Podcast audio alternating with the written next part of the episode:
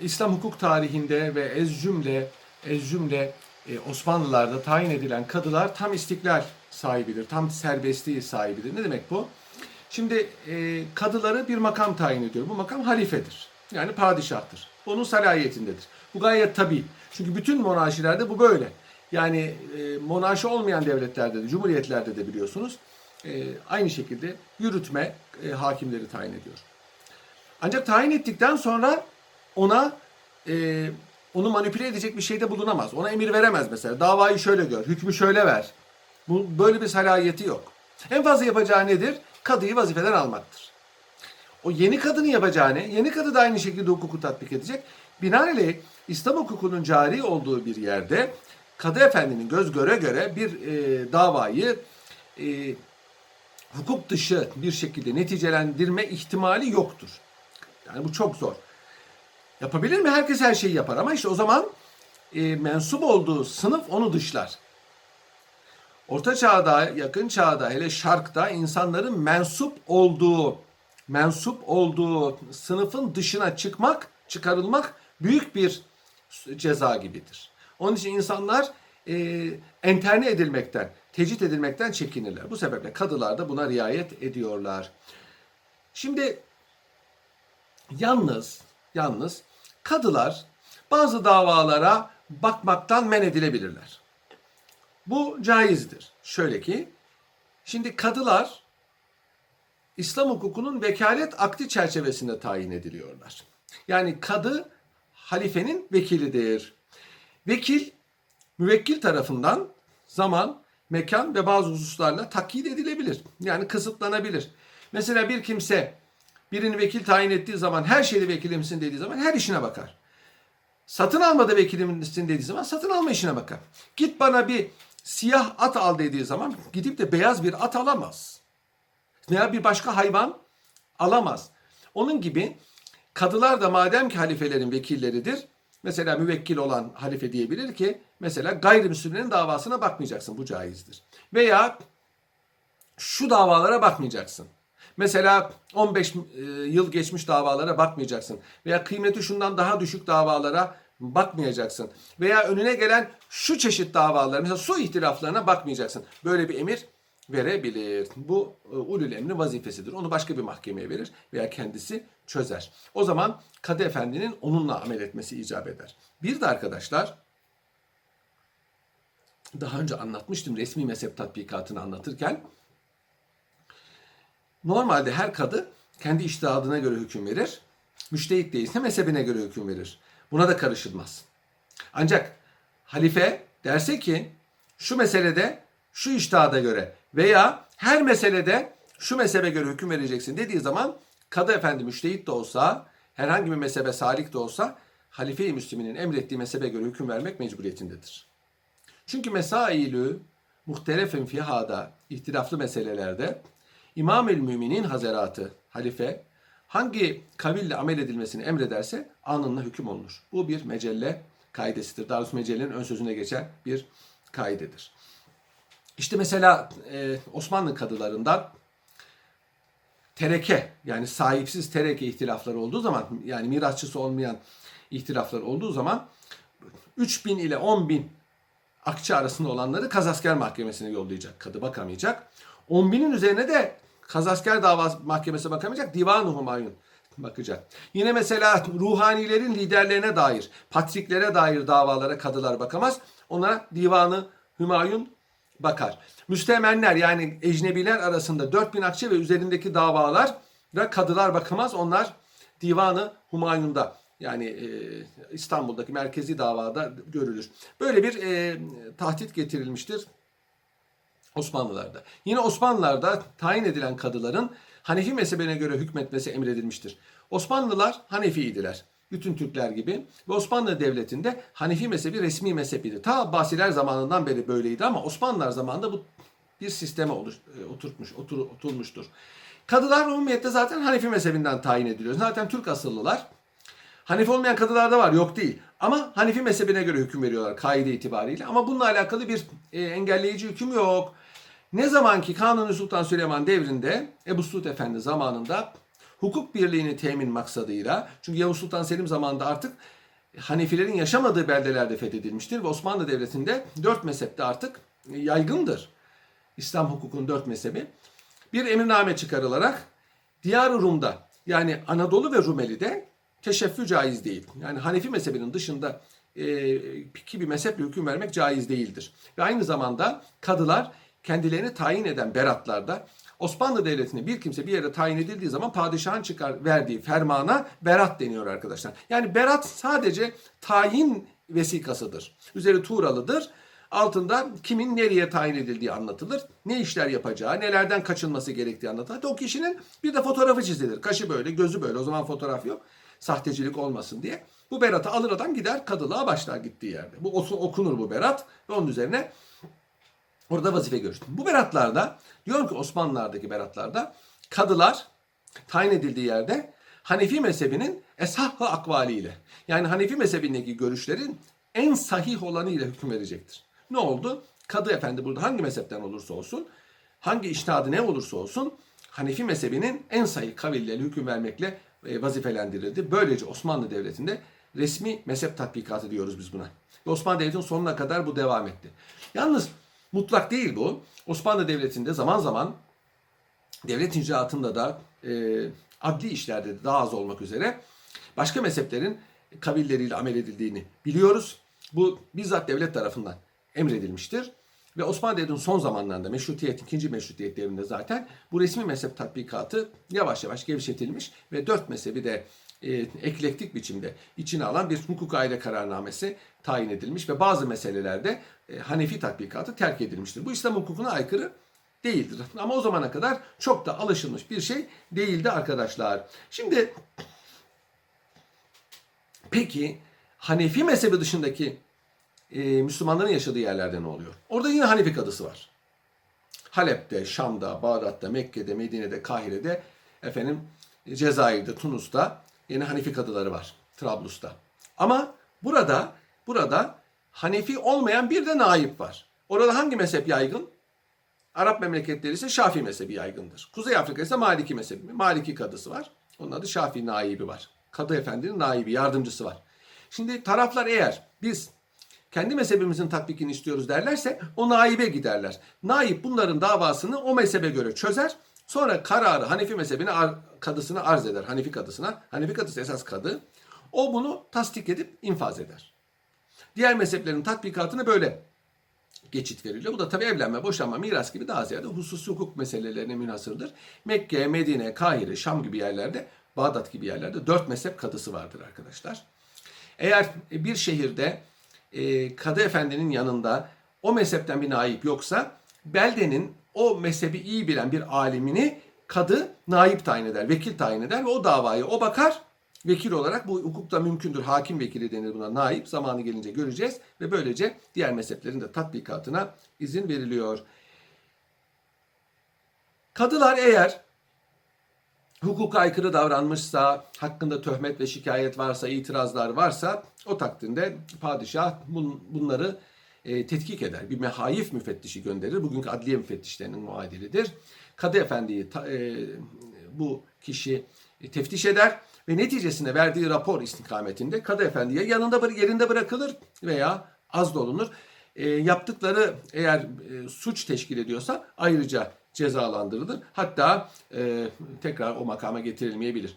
Bir e, makama birini tayin eden kişi onu tekrar oradan almakta da salahiyetlidir. Kadıyı padişah tayin ettiğine göre dilediği zaman onu oradan azletme salahiyetinde, uhdesinde tutmaktadır. Yine Osmanlı Adliye Teşkilatı için enteresan bir husus arkadaşlar. Bütün kadılar eşit statüdedir.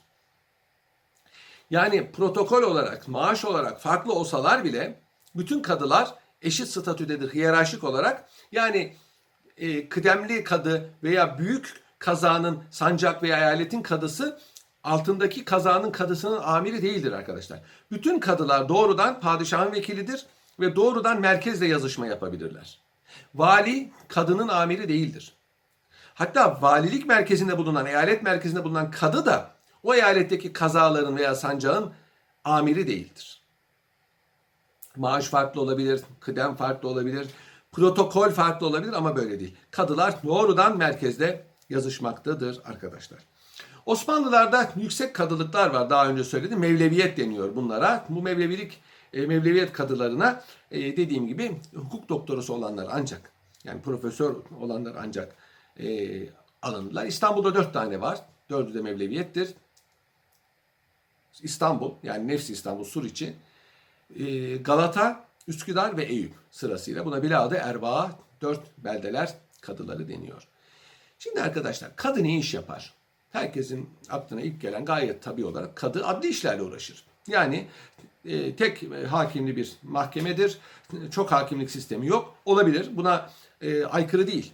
Yani bazı tarihçiler Tanzimat devrinde çok hakimli sisteme geçildi. Bu laikleşmedir diyorlarsa da yanlıştır. İslam hukukunu bilmemelerinin alametidir. İslam hukukunda çok hakim de olabilir, tek hakim de olabilir. E, zaruret sebebiyle tek hakimli sistem e, kabul edilmiştir. Yani her kazada tek bir kadı bulunur.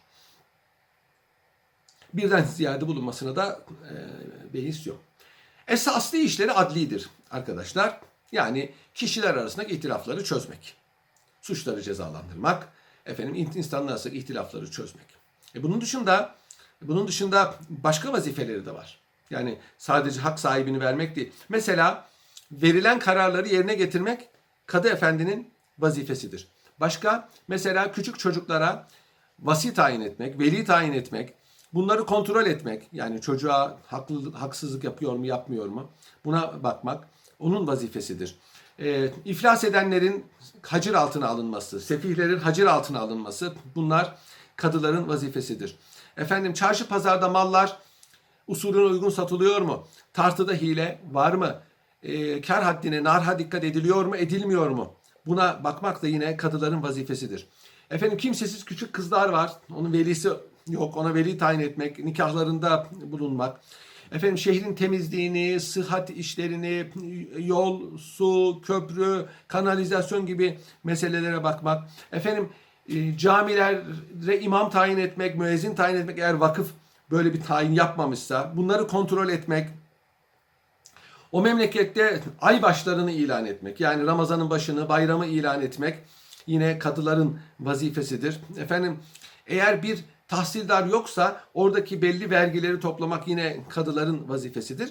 Kadılar velayet amme sahibidir. Yani bir e, hükümdar gibi o beldede yaşayan herkesin üzerinde hak sahibidir. Sadece belli kişilerin üzerinde değildir ve e, herkese vasi mütevelli tayin eder. Vakıfları kontrol ederler. Vakıflara nazır tayin ederler. Mütevellisi olmayan vakfa mütevelli tayin ederler. Her e, türlü işi bunlar görürler. Bunun dışında bugün noterlerin yaptığı işleri de kadılar yaparlar. Alışveriş, efendim bağışlama gibi, kira gibi işlerin kontratları burada tanzim edilir. Nikah akdi burada kıyılır veya burada e, tanzim edilir. Vekaletname, vakıf senedi, vasiyetname mahkemelerde e, tespit edilir. Bunlara katibi adil denir Kur'an-ı Kerim'in ta, e, tabiriyle noter. Bu işi de e, kadılar yapar. Yani kadıdan işleri oldukça geniştir.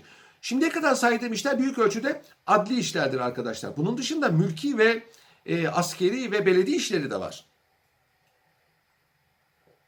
Osmanlılarda her kadı bulunduğu kazanın belediye reisidir. Binaenaleyh bir belediye reisi neyi işle meşgulse Kadı Efendi onları birazını anlattım zaten yukarıdaki işlerinde. Yani çarşı pazar, onların kontrolü, temizlik, binalar yerinde mi, binalar usulüne uygun yapılıyor mu, kaçak var mı, öne çıkmış mı çıkmalar, evlerin kanalizasyon yolları akıyor mu, kuyular, çeşmeler muntazam çalışıyor mu, efendim e, yani bir belediye reisinin yapması gereken ne varsa kadılarda bu vazife vardır. Aynı zamanda askeri vazifeleri vardır. Şöyle ki ordu oradan geçeceği zaman yolların, köprülerin, e, ordunun konaklayacağı menzillerin e, muntazam olması, ordu menzilhanelerinde atların efendim ve ordu hububatının depolanmış olmasına kadı nezaret eder. Kadı aynı zamanda bulunduğu kazanın mülki amiridir. Eğer orası sancak veya eyalet değilse. Sancaksa mülki amir sancak beydir. Eyalet merkezi ise validir. Ama sancak veya eyalet olmayan yerlerin mülki amiri kadıdır. Ayrıca bir kaymakam yoktu. Sultan Mahmut zamanına kadar böyle. Sultan Mahmut zamanında kadılarda sadece adli işler bırakıldı. Ayrı bir belediye reisi. Önce buna ihtisap ağası deniyordu. Sonra şehre emini dendi. Ve ayrı bir kaymakam kazalara tayin edildi ve e, böylece kadılar bu vazifeden sıyrıldı. Efendim paralar kalpazanlık yapılıyor mu? Kara borsacılık yapıyor mu? İhtikar yapılıyor mu? Yolsuzluk yapılıyor mu? Efendim fuhuş e, yapılıyor mu? İçki satılıyor mu? Kumar oynatılıyor mu? Bütün bunların kontrolü hep efendim e, kaldırımların e, bakımı, doktorlar, cerrahlar, sünnetçiler, eczacılar, bütün esnafın teftişi hep efendim kadıların vazifesidir. Yine mesela o mahallede kefilsiz insan var mı? E, Osmanlılar'da her mahallede insanlar kefillidir. Yani kefil olmayan insan orada oturamaz. Şöyle ki komşular birbirinin kefilidir. Bu evdeki bu evdekinin kefilidir. Şimdi bu evde mesela bir suç şebekesi teşekkür etmiş. Sahte para basıyorlar. Komşuya derler ki sen neredesin kardeşim? Sen neredesin? Şimdiye kadar buraya kim giriyor, kim çıkıyor? Sen niye kontrol etmedin? Bunu kontrol et, etme. O da aynı şey. Böyle, böyle bir sistem kurulmuş. Ya- Yani başka yapacak bir şey yok. E, bu bir, e, mühim bir işte Osmanlılar'da. Mürür tezkerelerini kadılar verirdi. Bir şehirden bir şehre gitmek için mürür tezkeresi almak lazım. Yani İstanbul'a gidiyorsanız bilhassa mürür tezkeresi. Yolda adam sen kimsin? E ben falanca yerliyim. Nereden belli? Biz nasıl bileceğiz? Telefon yok, telgraf yok. Kadılar bir mürür tezkeresi hazırlarlar. Derler ki işte orta boylu, yüzünde yara izi var, gözü ela, burnu şöyle, saçı böyle, kaşı böyle. Mehmet Ağa, babasının adı şu, yaşı bu. Ee, İstanbul'a gidiyor, filanca yere gidiyor. Bunu gösterir. İşte ben buyum. Çıktığım yerde kadıdan böyle bir e, vesika aldım. Mürür tezkeresi aldım. İşte bütün işlere işler e, kadılara ait. İstanbul kadısınca daha fazla. İstanbul'a dışarıdan yiyecek gelmesi, bunların esnafa dağıtılması, kartel, kara borsacılığın ve kartelin önlenmesi, her esnafa eşit dağıtılması, yani şehirde açlık çıkmaması için kadıların vazifesi. Osmanlılar'da provizyonist bir ekonomi var. Bir memlekette kontrollü, bir memlekette çıkan buğday mesela önce orada iç piyasaya e, dağıtılıyor. Artarsa başka şehirlere, artarsa e, memleket dışına ihraç ediliyor. Aksi takdirde o şehir e, aç kalır ve pahalılık olur. Onun için buna da kadılar nezaret ediyor. Bu suçtur. Bu suçtur. Yani iç piyasayı doyurmadan dış piyasaya mal satmak Osmanlılar'da suçtur. Tanzimat devrine kadar bu böyledir. Kadılar ta Emeviler zamanından itibaren defter tutarlar, kayıt tutarlar arkadaşlar. Baktıkları davaları yazarlar. Yani bir tekrar olmasın, bir arşiv olsun, kayıt olsun, icabına delil sıfatı taşısın diye iki nüsa tutarlar Osmanlılar'da. Bir tanesi merkeze gönderir, bir tanesi kadıda durur. Bitince yenisine geçer ve tayin edildiği zaman eski kadıya bırakır. Defterler böyle cebe sığacak şekilde ince uzun olur umumiyetle. E, taraflar isterse onlara da bir nüsa e, verilir ücreti mukabilinde. Buna ilam deniyor. Şimdi kadıların vermiş oldukları hükümler iki türlüdür arkadaşlar. Bir nizalı kaza neticesinde verdikleri, bir nizasız kaza neticesinde verdikleri. Şimdi bir dava açılmıştır. Bir adamın davası vardır. Davalı, davacı dikilir. Davalar görülür, biter. Bunun neticesinde mahkeme bir hüküm verir. Bu hükme ne denir? İlam denir. İlam. Bugün de ilam deniyor. Mahkeme ilamları. İlan değil ha, ilam. Bildirmek demek. Nizalı değil. Ben gittim bir vekaletname çıkartacağım. Nikah senedi çıkartacağım. Vakı, vasiyet yapacağım. Tek taraflı olarak Kadı Efendi'ye bu- bir e, resmi evrak hazırlattım. Kadı Efendi altını mühürledi. Buna hüccet derler arkadaşlar. Hüccet. Hüccetin mukabilinde ben bunu hazırlarım. Bugünkü noter vesikalarına benziyor. Bunların e, nüshalarını isteyenlere ücreti mukabilinde mahkeme verir. Kaç nüsha istiyorsa o kadar parasını verir ve e, ücreti ödenir. Şimdi arkadaşlar Osmanlılar'da daha doğrusu İslamiyet'te kadılık bir e, vazifedir. Buna farz-ı kifaye deniyor. Yani bir beldede insanların ihtiyacı bulunan bir ilmi, bir sanatı birisinin yapması lazım. Doktorluk böyledir, ayakkabı tamirciliği böyledir. Eczacılık böyledir, nalbantlık böyledir. O beldede o işi yapan biri yoksa oradakilerin hepsi günahkar olurlar. Ya ona farz-ı kifaye deniyor. Bir memlekette kadılık yapan birisinin de bulunması lazımdır. Bu işe layık olan birisi kadılığa tayin edilir. Böylece bu dini vazifeyi yerine getirmiş olur. Binaenaleyh Avrupa'da olduğu gibi Osmanlılar'da da daha doğrusu e, İslam tarihinde de kadılık e, bir fahri vazifedir. Ancak kadıların da ailesi var. Kadıların da geçinmesi lazım. Kadılar da çıkıp e, dışarıda ticaret yapamazlar. Tarlasını süremezler. Üstelik Abbasiler devrinden itibaren kadılar para vererek o makamlara gelmişlerdir. Yani bir de böyle bir durum var. E, binaenaleyh hazineden kadılara maaş verilme usulü vardır. Ancak Osmanlılar'da kadılara maaş verilmiyordu. Yıldırım Sultan Bayezid zamanına kadar fahri olarak bu işi yapıyorlardı. Yıldırım Sultan Bayezid devrinden itibaren kadılar mahkeme hasılatıyla geçinmeye başlamışlardır. Hatta bunun bir de hikayesi vardır. E, kadılara hediye getiriyorlar. Davalı veya davacı, davayı kazananlar diyelim. Tabi e, şartta hediye ile rüşvetin arası çok fazla bariz belirgin değildir. Yıldırım Sultan Bayezid de çok celalli bir padişah, ciddi bir padişah. Bunu duyunca eyvah diyor nasıl olabilir diyor. İslamiyet'te böyle bir şey yok. E, hediye aldığı tespit edilen kadılar, ki hepsi bütün kadılar hepsini doldurun. Hikaye bu ya yakın öldürün diyor bunları. O gece padişahlar Karagöz seyrederler. Şimdi eğlencesi? O zaman bu Karagöz sadece bir eğlence değil arkadaşlar. Hayal oyunu derler bunun aslında. Karagöz Hacivat değil de hayal oyunu. Bu hem tasavvufi bir e, oyundur. Çok hikmetli, çok derin manası olan oyunlar oynanır, oynanır bunda. Sehli mümteni sanatı vardır. Basit gibi görünen ama aslında çok derinliği olan oyunlar oynanır. Aynı zamanda da bir eğlencedir. Aynı zamanda da bir muhalefettir. Siyasi muhalefettir arkadaşlar. Ve hicivdir. Hayali oyun oynatırken bakıyor e, Karagöz giyinmiş bir yere gidiyor. Hacivat soruyor. Karagöz'üm nereye gidiyorsun? O da diyor ki İstanbul'a gidiyorum diyor. Ne yapacaksın İstanbul'a gidip? Rum Kayseri'nden 40 tane keşiş isteyeceğim diyor. Ne yapacaksın 40 tane keşişi diyor. Aa sen duymadın mı diyor. Padişah diyor bütün kadıların idamını emretti diyor. Ben de diyor 40 tane keşiş getirin ki onlar şeriatı icra etsinler. Yani bu da padişaha bir mesaj var. Tiye alıyorlar onu mu? Padişah da anlıyor. Siz nasıl beni tenkit edersiniz demiyor elbette ki. Bu meseleyi tekrar müzakere ediyor. Hiddeti de geçmiş oluyor. Diyorlar ki efendim kadılar maaş almıyorlar. Bunların da ihtiyaçları var. Dava bittikten sonra davayı kazanan tarafa hediye getiriyor. Bu adet olmuş. Yıldırım Sultan Bayezid makul diyor ki tamam haklısınız. O halde biz diyor bundan sonra bütün davalara bir e, tarife yapalım. Her davanın bir ücreti olsun. İnsanlar ücret yatırıp davasını öyle açsın. Yani adliyeyi özelleştiriyorlar. Bu ücretleri devlet toplasın ama devlete gitmesin. Kadılar alsın bunu. Ve mahiyetinde maaşını buradan karşılasın. Böylece Yıldırım Sultan Bayezid'den itibaren bu hikaye doğrudur yanlıştır ayrı mesele. Ama şurası bir hakikat ki Yıldırım Sultan Bayezid devrinden itibaren yani 14. asır sonlarında artık Osmanlı kadıları mahkeme harçlarıyla geçiniyorlar. Ve kaza merkezleri bu, bu tahmini harç üzerinden e, derecelendirilmiştir. Tabii e, kolay değil. Çünkü Osmanlılarda dava az. Mahkemeye müracaat eden ihtilaf az. Hüccet çok. Tamam ama mahkemeye müracaat eden dava az. Çünkü insanlar mahkemeye gitmeyi bir utanç olarak görüyorlar. Yani insanlar mahkemeye vermek o zaman ayıp karşılanıyor. Kaldı ki insanları barıştıracak, sulh edecek insanlar var. Cami imamı var, tarikat şeyhi var, esnafın e, başı var, ustası var, aile büyüğü var, neyse ağası var falan, hocası var. İnsanları barıştırıyorlar.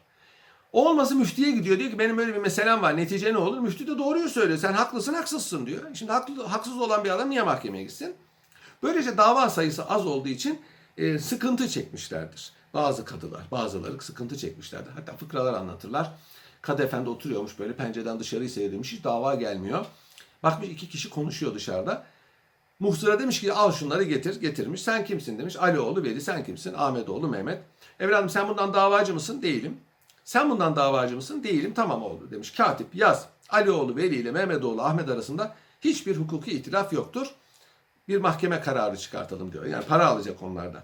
Şimdi bu böyle karikatürize edilen bu hal tanzimattan sonra değiştirilmiş ve tanzimattan sonra bütün kadılara maaş bağlanmış ve kadıların iki sene dolunca azledilme usulü kaldırılmıştır. Tanzimat devrinden sonra 1840'tan itibaren artık kadılar maaş alıyorlar ve müddeti bitince tayin istemedikçe oradan alınmıyorlar. Tayin istediği zaman başka bir kadılığa veriyorlar. Yani eskisi gibi artık İstanbul'a gelme, bekleme usulü ortadan kalkmıştır. Şimdi arkadaşlar gelelim mahkeme binalarına. Osmanlılar'da mahkeme binası yoktur. İslam tarihinde mahkeme binası yoktur. Hazreti Peygamber bütün devlet işlerini Mescid-i Nebevi'de görürdü. Medine-i Münevvere'de Mescid-i Nebevi e, İslam devletinin e, hem Cumhurbaşkanlığı merkeziydi, hem Başbakanlığıydı, hem parlamentosuydu, hem mahkemesiydi, hem Maliye Bakanlığıydı, hem Marif Nezaretiydi. Her şey orada görülürdü. İbadetler orada yapılır, elçiler orada kabul edilir, ordular orada, her şey orada olurdu Mescid-i Nebevi'de. Bu ananeye uygun olarak Emeviler ve Abbasiler zamanında da öyle fazla devlet binaları yoktur. Padişahın sarayı vardır. Sarayın bir kısmında devlet işleri görülür. Vezir-i Azam'ın konağı vardır. Vezirin orada devlet işleri görülür. Kadı Efendi de kendi evinde dava dinler. Kadı Efendi'nin evi dava dinlemeye müsait değilsin. Camilerde dava dinler. İlk zaman camilerinde mahkeme olarak kullanılan kısımlar vardır. Mesela Bursa camilerini bilenler bilirler. Mesela Kırşehir'de Ahir Evran Camii de öyledir. Giriyorsunuz e, camiye sağda ve solda veya sadece sağda veya sadece solda veya arkada camiye bağlı yani cemaate bağlı ama ayrı birer oda vardır. Bunun dışarıdan da girişi vardır. İşte mahkemedir orası. Davalar orada görülür. Namaz zamanı camiye girilir, onun dışında burada kalınır. E, ve ilk zamanlar hep böyle. Osmanlılar'da kadı efendi nerede oturuyorsa mahkeme orasıdır. Mesela Kadı Şehzade başında mı oturuyor? İstanbul Mahkemesi Şehzade başında. Kadı Ayasofya'ya mı taşındı? Veya yeni Kadı Ayasofya'da mı oturuyor? İstanbul Mahkemesi Ayasofya'dadır. Tanzimattan sonra artık yavaş yavaş e, kazalarda kadılar için hükümet konakları yaptırılmış ve burada birer bir kısım onlara verilmiştir. Sultan II. e, Mahmut Yeniçeri Ocağı'nı kaldırınca Yeniçeri Ocağı'nın makamını ki bugün e, Süleymaniye'de Süleymaniye Camii'nin arkasında bugün İstanbul Müftülüğü ve aynı zamanda e, e, Botanik Enstitüsü olarak kullanılan yeri Şeyhülislamlığa ve Kazaskerliğe ve İstanbul Kadılığına tahsis etmiştir. İlk defa Osmanlı Devleti'nde yani Yeniçeri ağalığını saymazsanız üçüncü devlet dairesi. Birincisi Topkapı Sarayı. İkincisi Babali yani sadrazamın oturduğu üçüncü devlet dairesi. Çok şaş- şaşırtıcı gelmiş insanlara. Devlet dairesi yok. Öyle bakanlıklar, bir ek bina, ilave bina, teftiş kurulu. Öyle şey yok Osmanlı'da. Yani 20 milyon kilometre kare küçük odalardan idare ediliyor. Kubbe altını görenler görür. Bir küçücük odadan bütün imparatorluk idare ediliyor. Yer genişledikçe iş şeysi randımanı düşer. Sayı arttıkça randıman düşer. Bu değişmez hakikattir arkadaşlar. İş yerlerinde, şirketlerde de böyledir. Ondan sonra artık Tanzimattan sonra kazalarda, şehir merkezlerinde hükümet konakları yaptırıldı. Burada işte kaymakam, vali oturuyor. Mahkeme var, nüfus müdürlüğü var, tapu dairesi var. Bu anane yakın zamana kadar devam ediyor. Hala da var. Yani Anadolu'da küçük kasabalarda hükümet konağı dediğiniz zaman kaymakam, polis, nüfus müdürü, müftü her şey orada. Bütün devlet adamları oradadır. Küçücük bir bina. Bu e, şehirlerin büyüklüğüne göre örnek binalar vardı mimari. Sultan Abdülhamit zamanında küçük kazaların hükümet konağı, büyük, orta kazaların, büyük kazaların buna göre yapılırdı. Bunların çoğu güzel binalar, hepsi yıkıldı maalesef. Eski e, tarihi abidelerdi bunların. Çok azı bugün e, günümüze intikal etmiştir. Mahkemelerde hangi kanun tatbik ediliyor? Bundan daha önce bahsetmiştim. Osmanlılar'da kanun yoktu. Herkes keyfi karar veriyordu gibi bir ucube e, iddiaya sakın inanmayın. Bazı müsteşriklerin iddia ettiği ve bazı tarihçilerin zannettiği gibi Osmanlı Devleti'nde hukuk şer'i hukuktur. Şer'i hukuk fıkıh kitaplarında yazar. Hakimler fıkıh kitaplarını okumaya muktedirdir Arapça. Bundan Türkçe tercümeleri de yapılmıştır. Ve buradan e, Hanifi mezhebinin esah akvalini seçer, tatbik eder. Zaten okumaya da gerek yok, biliyor zaten. Davalar zaten çok karmaşık ve çetrefil değil. Çok daha basit. E, nitekim bir e, Pedro'nun hatırası var. Buralara gelmiş gezmiş. E, bir e, esir, İspanyol esir. E, Kanuni Sultan Süleyman zamanında esir edilmiş. 2-3 sene Osmanlı memleketinde kalmış. O hat, seyahatnamesini yazmış. Bu bir soyludur aslında bu. E, Kiritobal adında bir soyludur. E, Pedro'nun seyahatnamesi ismiyle neşretmiş. O da diyor ki Osmanlılar'da diyor iltimasla diyor hiç kimse kadı olamayacağı gibi diyor. Davayı da iltimasla kazanamaz diyor. Zaten davalar çok süratli görülür. Öyle 30 gün falan dava görülmez diyor. Nadirdir öyle bir e, davanın görülmesi diyor. Şahitler hemen celbedilir. İşlere hemen bakılır. Öyle millet bizim davamız bitmez. Sulh olalım, para verelim öyle bir şey düşünmez. Davalar biter diyerek anlatıyor. İşte e, bütün işlerinde diyor görülen düzenin sebebi budur diyor şey e, Pedro. Yani kanunları bizimkilerden daha az diyor. Hadiselerde çok çetrefil değil. Şimdi öyle olduğu için arkadaşlar e, zaten kadı, fıkıh bilen bir kadı zaten e, cevabını da biliyor. Peki ne yapıyor? E, lazım olduğu zaman açar kara kaplı kitabı. Bu nedir? Bu Dürer'dir. Molla Hüsrev'in Dürer kitabı. Ne zamana kadar? Kanuni Sultan Süleyman'a kadar. Kanuni Sultan Süleyman'da zamanında Halebi isminde bir alimin yazmış olduğu Mülteka kitabı onun yerine geçmiş. Çok daha açık. O da Arapça ama Sultan İbrahim bunu Türkçe'ye tercüme ettirmiş 1648 senesinde. Ve demiş ki bütün mahkemeler artık bu kanunu tatbik edecek. Birkaç kere daha bu ta- ta- teyit edilmişti bu ferman. Dolayısıyla arkadaşlar 1648'den itibaren 1926'ya kadar Osmanlı Devleti'nin kanunu mültekanın tercümesi olan mevkufattır. Ondan evvel yarı resmi koddur. Ama bundan sonra artık Osmanlı kanunu budur. Bütün Avrupalılar bunu biliyorlar. Tanzimat devrinde buna ilave olarak bazı kanunlar yapılmıştır. Ha, hukukun tamamı şeriat değil biliyorsunuz. Fıkıh değil. Örfi hukuk da var. %80'in fıkıh, şeriatsa %20'si örfi hukuktur. Kanunnameler var. Kadılar bu kanunnameleri de tatbik ederler. Yani bu ka- kanunnameler çıkarıldığı zaman kadılara gönderilir ve kadılar bunları da e, esas alarak tatbik ederler. Yani sadece şeriatı değil. Kanunnameleri tatbik eden ayrı bir mahkeme yoktur. Bazıları yanlış olarak böyle söylüyor. Hayır. Onları da kadılar tatbik eder. Kanunnamelerde tanzim edilmiş olan meselelere de kadılar bakarlar arkadaşlar. Usul budur. Şimdi arkadaşlar kadıların e, dava e, görürken riayet etmeleri gereken bazı hususlar var. Buna mahkeme adabı adabı diyoruz. Mahkeme adabı. Arkadaşınız soruyor Osmanlılarda suç oranının az olmasından mı kaynaklanıyor? Yoksa sadece kadılara başvurmayı seçmedikleri için mi davalar az? Şimdi Osmanlılarda suç oranı az mı çok mu? Böyle bir istatistik elimizde yok. Yani klasik devir için söylüyorum. Suç nispeti düşük. Bunu şuradan biliyoruz.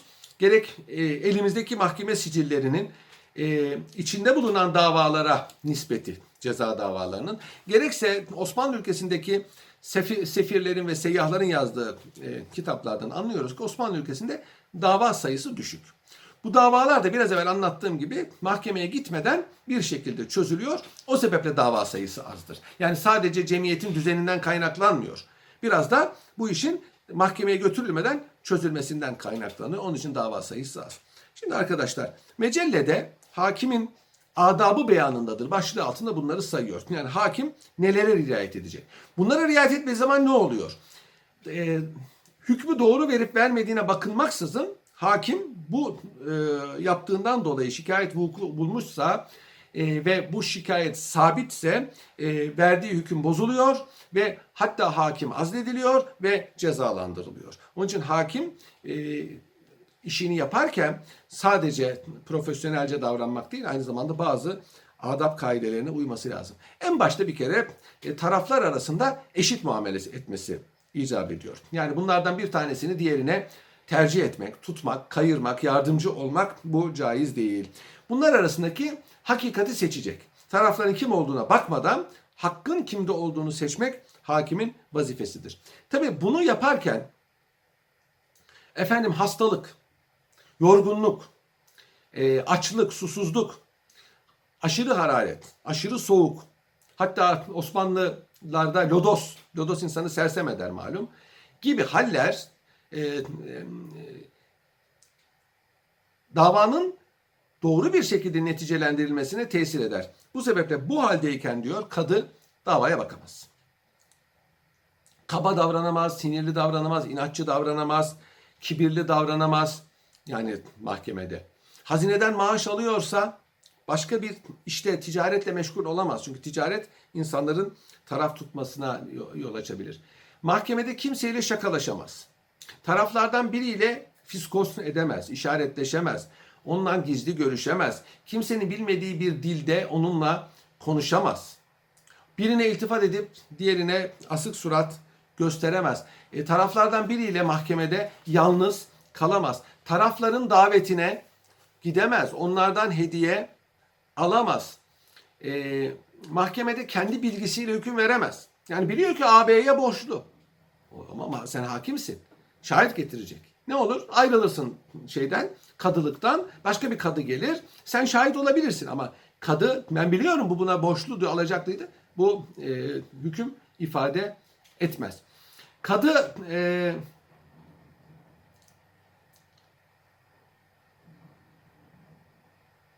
mahkemede kendi yakınlarının davasında lehe karar veremez.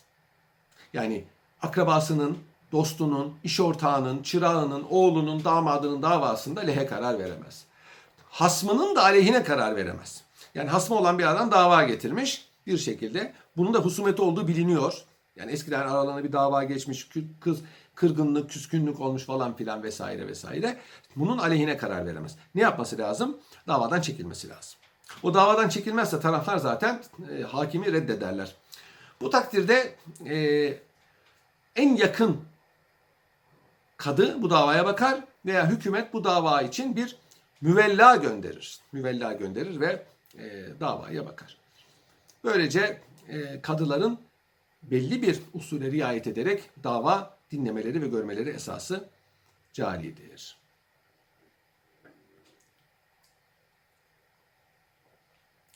Arkadaşlar, kadıların dava görürken kendilerine yardımcı olan başka vazifeler de var. Şimdi bunların başına müftüler geliyor. Müftüler elbette ki mahkemenin bir memuru değil. Kadı efendinin de resmi bir yardımcısı değil. Müftülerin yardımı şöyle oluyor. Daha önce de bir nebze anlatmıştım. Bir kere taraflar mahkemeye çıkmadan önce müftiye müracaat ederek bir fetva soruyorlar. Diyorlar ki, so- soruyorlar dedim yani sorabilirler. Benim böyle bir davam var. Ben haklı mıyım, haksız mıyım, kazanır mıyım, kazanmaz mıyım? Müftü de onları dinliyor. Onu dinliyor daha doğrusu soranı dinliyor. Onları dinlemiyor. Çünkü müftü kadı değil. Soranı dinler. Ve anlattığını doğru kabul ederek der ki bunun cevabı bu. Yani sen bu anlattığın doğruysa sen haklısın veya haksızsın. Bunu alır mahkemeye ibraz eder. Der ki efendim ben bu davayı açmadan önce böyle bir şey aldım. Fetva aldım. Mahkeme bu e, fetvaya uymak mecburiyetinde mi? Hayır. Çünkü fetva bağlayıcı değil. Başka bir fetvaya da uyabilir. Veya hiç uymayabilir. Der ki bu fetva bizim meseleye göre değil. Ancak bunu izah etmesi lazım. Yani kendisine yukarıdan İstanbul'dan bir temiz vuku bulduğunda sen bu fetvaya niye uymadın diye sorulursa ki var ahkam defterlerinde ben çok gördüm Osmanlı arşivinde var. E, kendisine ibraz edilen fetvaya niye uymadı soruluyor kadıya. Kadının bir gerekçe göstermesi lazım. Demesi lazım efendim bu fetva doğru değil. Yanlış. Bakın hani şeyde fıkıh kitabında böyle yazıyor. Müftü yanlış fetva vermiş. Veya diyebilir ki efendim bizim meselemizle alakalı değil. Kadı Efendi'nin verdiği gasp davası. Burada hırsızlık davası var deyip e, bunu reddedebilir. Kadı kendisi de müftiye fetva sorabilir. Der ki böyle bir meselede e, çözüm nedir e, diye sorabilir. Daha önce de anlatmıştım. Şeyhülislam fetvaları e, mahkemeler için bağlayıcı hüviyet taşıyor. Çünkü mahkeme kararları Şeyhülislam nezdinde temiz ediliyor Osmanlı Devleti'nin son zamanlarında. E, Şeyhülislamların vermiş oldukları fetvalar bir nevi Yargıtay'ı iş, iştihadı birleştirme kararları gibidir. Onun için kadılar öyle kolay kolay Şeyhülislam fetvalarına aykırı hüküm veremezler. Bu ayrı bir şey. E, tabii kadılar kendileri de fetva verebilirler. Yani bir adam gidip kadıya der ki kadı efendi benim böyle bir davam var. Bunun, bunun cevabı nedir? Kadı efendi müftü olarak cevap verebilir. O da müftülük yapıyor. Kadılık yapmıyor. Çünkü karşı taraf olmadan kadılık olmaz. Osmanlılar'da bazı şehirlerde müftü yok. Kadılar orada müftülük yapmaktadırlar. Bu istisnai ama bu var. Tabii müftünün vermiş olduğu fetva kanunlaştırılırsa Osmanlı'da bunun misalleri var Ebu Suud Efendi'den beri. Elbette ki kadı buna uymak mecburiyetindedir. Kadıların resmi yardımcılarından bir tanesi naiptir. Naip vekil demek. Niyabetten geliyor arkadaşlar. Burada kadı mahkemenin bir memurudur. Şimdi naip iki türlü olur. Mahkemede kadı efendi işi çoktur. Nitekim çoktur. Büyük şehirlerde bilhassa belediye işleri var. Düşün İstanbul kadısının bir ayak naibi var. Ayak naibi var. E, çarşıları teftiş eden. Bir kapan naibi var. Un kapanında ve yağ kapanında yani Galata Köprüsü'nde durup şehre gelen gıdaları kontrol ediyor ve esnafa tevzi ediyor. Gece naibi var. Yani nöbetçi, gece nöbetçisi olarak geceleyin ortaya çıkan bir hadisede bu işe bakıyor. Başka e, e, Bab naibi var. Mesela o kadar çok iş var ki e, İstanbul Kadısı'nın. Bab naibi mesela sorguları yapıyor. Ufak tefek hazırlık soruşturmalarını yapıyor. Bab naibi aynı zamanda Kadı Efendi'nin vazifelendirdiği işlere de bakar. Bu dava dinleme de olabilir. Nitekim bazı İstanbul Kadısı sur içinde birkaç tane mesela Balat Mahkemesi var. Orada naip var. Galata Kadısı'nın mesela Beşiktaş'ta naibi var, Kasımpaşa'da naibi var. Üsküdar Kadısı'nın Beykoz'da ve Kartal'da naibi var. Oradaki davaları, belli davalara o naip bakıyor. Kadılar naip tayin edebilmek için bununla salayetlendirilmiş olmalı. Berat'ta yazar. Naip tayin edebilir veya edemez. Edebilir diyorsa edebilir, edemez diyorsa edemez. Vekilin vekili olabiliyor. Naip kadı namına o davaya bakar ve neticelendirir. Naipler kim? Onlar da medrese mezunudur. Kadılığa tayin edilmemiştir. Mahkeme katipliği yapmıştır. Daha az e, seviyede bir tahsili vardır. Ama bu çok yaygındır. Dediğim gibi iş çokluğundan dolayı naip tayin edilir ve naipler o işe bakarlar. Bu naibliğin birinci nevidir. Naibin ikinci nevi kadı efendi tayin edildiği yere gitmez. Osmanlılar'da bu son zamanlarda olmuş. Uzak bir yer. Kadı efendi rahatını bozmak istemiyor. Veya hastadır, yaşlıdır vesaire vesaire. Veya kadı efendiye iyilik olsun diye bir e, o tayin yapılmıştır. Muhtaçtır, ihtiyacı vardır. Bir kadı tayin edilmiştir. Ancak gidecek vaziyeti yoktur. Yerine bir naip gönderir. Naip onun namına gider, orada davaları görür, harçları toplar, maaşını içinden alır geri kalanı kadı efendiye teslim eder.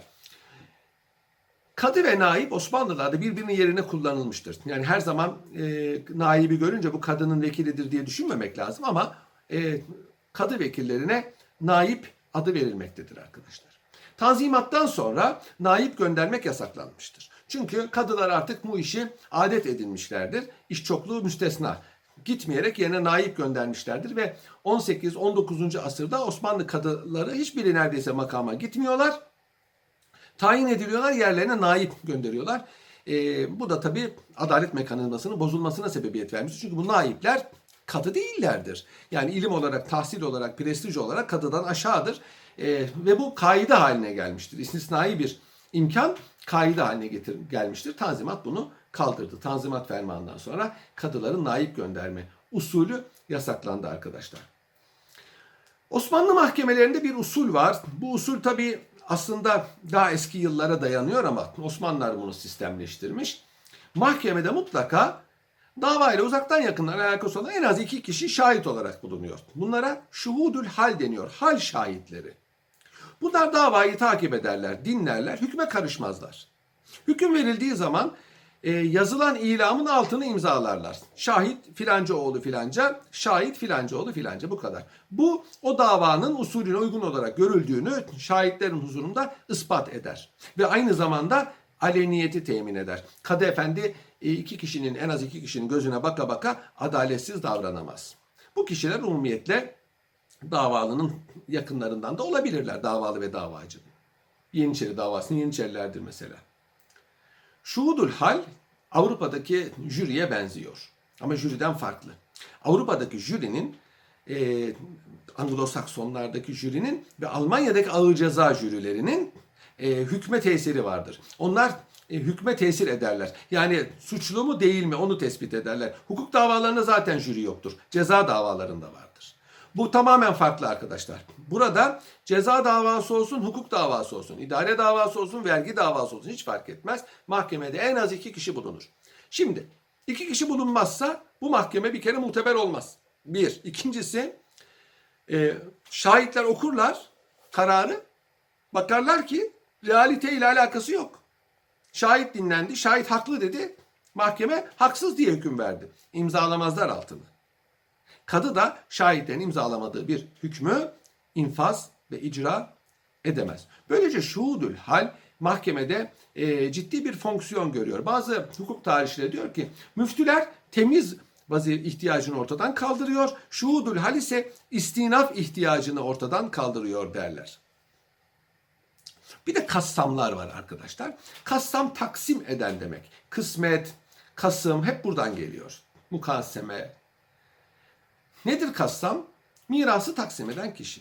Miras taksimi de kadıların vazifesidir. Ama her miras değil. Bir kişi öldüğü zaman muris, varisler aralarında mirası kendi rızalarıyla taksim edebilir. İle mahkemeye gitmek mecburiyetinde değiller. Ancak ihtilaf ederlerse veya varisler arasında küçük çocuk varsa veya gayip yani orada olmayan birisi varsa miras taksimi mutlaka mahkeme yapar. Yani adil olması için, e, hukuksuzluğun önüne geçmek için. Ve bu takdirde e, resmi kısmet denilen bir kısmet harcı alır kadı. Kadıların bazen vazif işleri o kadar çoktur ki kassam adıyla sadece bu işe bakan birini tayin ederler. Tabi miras taksimi İslam hukukunun enteresan bir bahsidir. Sadece miras hukuku bilmeye e, bilmek değil, bayağı kesir, cebir bilmekte icap eder. Bu işi yapanlar vardır. Eğer bu kimse, ölen kimse devlet memuru ise mutlaka devlet tarafından taksim edilir onun mirası.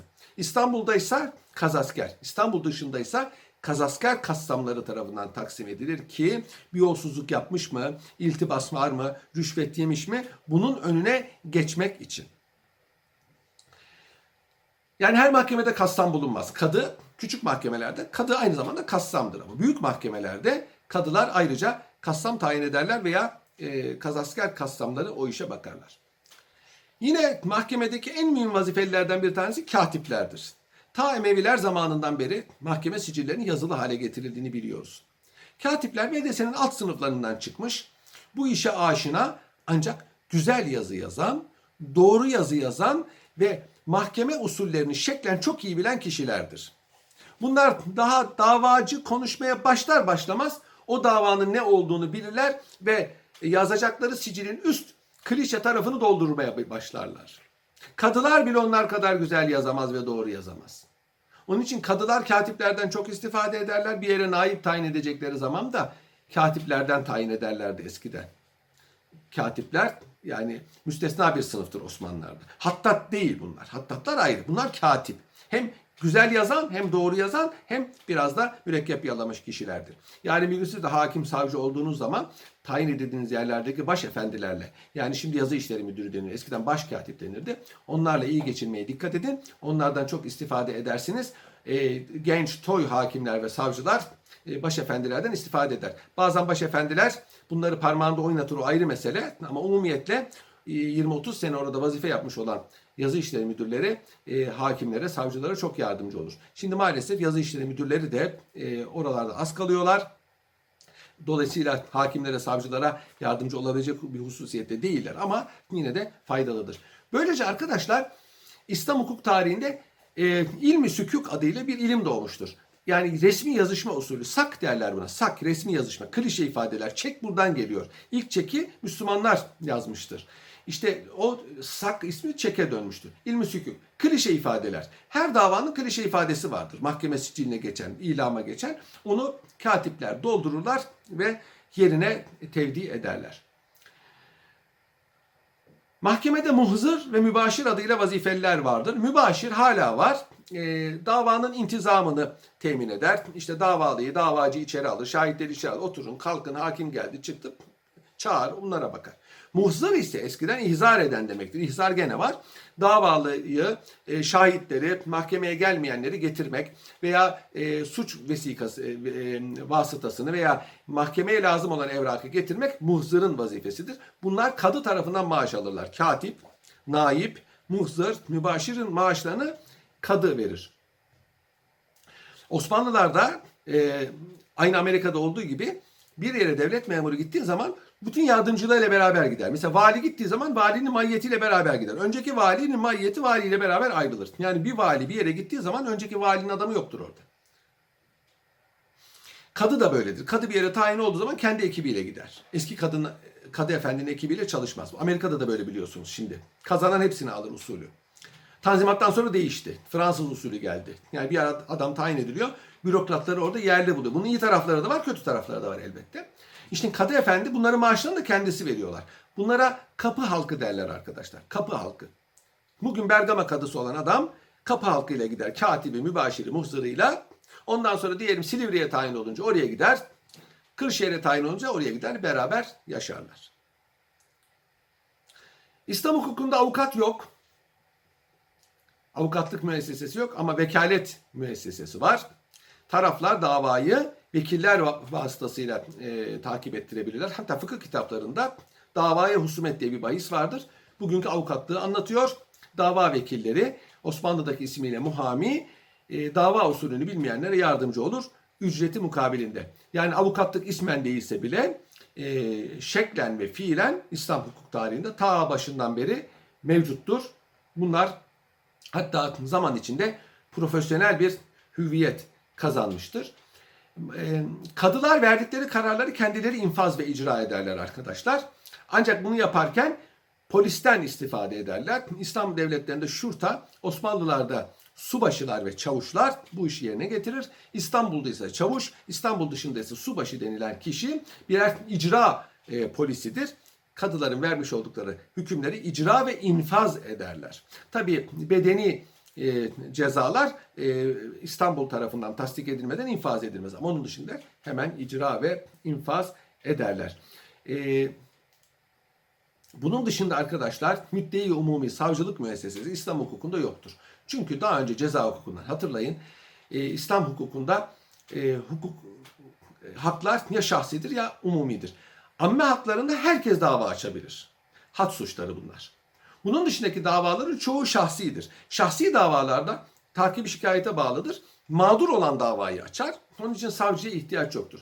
Ancak Tanzimat'tan sonra Sultan Abdülaziz devrinde savcılık müessesesi Osmanlı Devleti'ne de getirilmiş. Müddei umumi adıyla ki daha doğru bir tabirdir. Savcı e, Moğolcadan gelme bir kelime elçi demektir. Doğrusu müddei umumi. Ne demek müddei umumi? E, umumun iddiacısı davalı. Şimdi mesela Cumhuriyet Savcısı diyorlar. Oradaki Cumhuriyet'in rejimle alakalı olduğunu zannediyorlar. İşte e, ey savcılar sizi isminize geçen rejimi korumaya davet ediyoruz. Millet zannediyor ki savcıların vazifesi Cumhuriyeti korumak.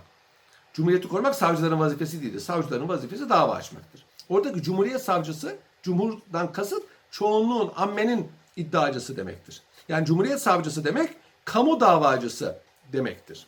Osmanlı'da bu Tanzimat devrinde kurulmuş ve o zamandan bu zamana geliyor adı değiştirilerek. Cumhuriyet devrinde e, müddei umuminin adı müddei umum derhak. Savcı olarak değiştirilmiştir. Evet arkadaşlar bir 10 dakika ara verelim. İnşallah ondan sonra devam ederiz.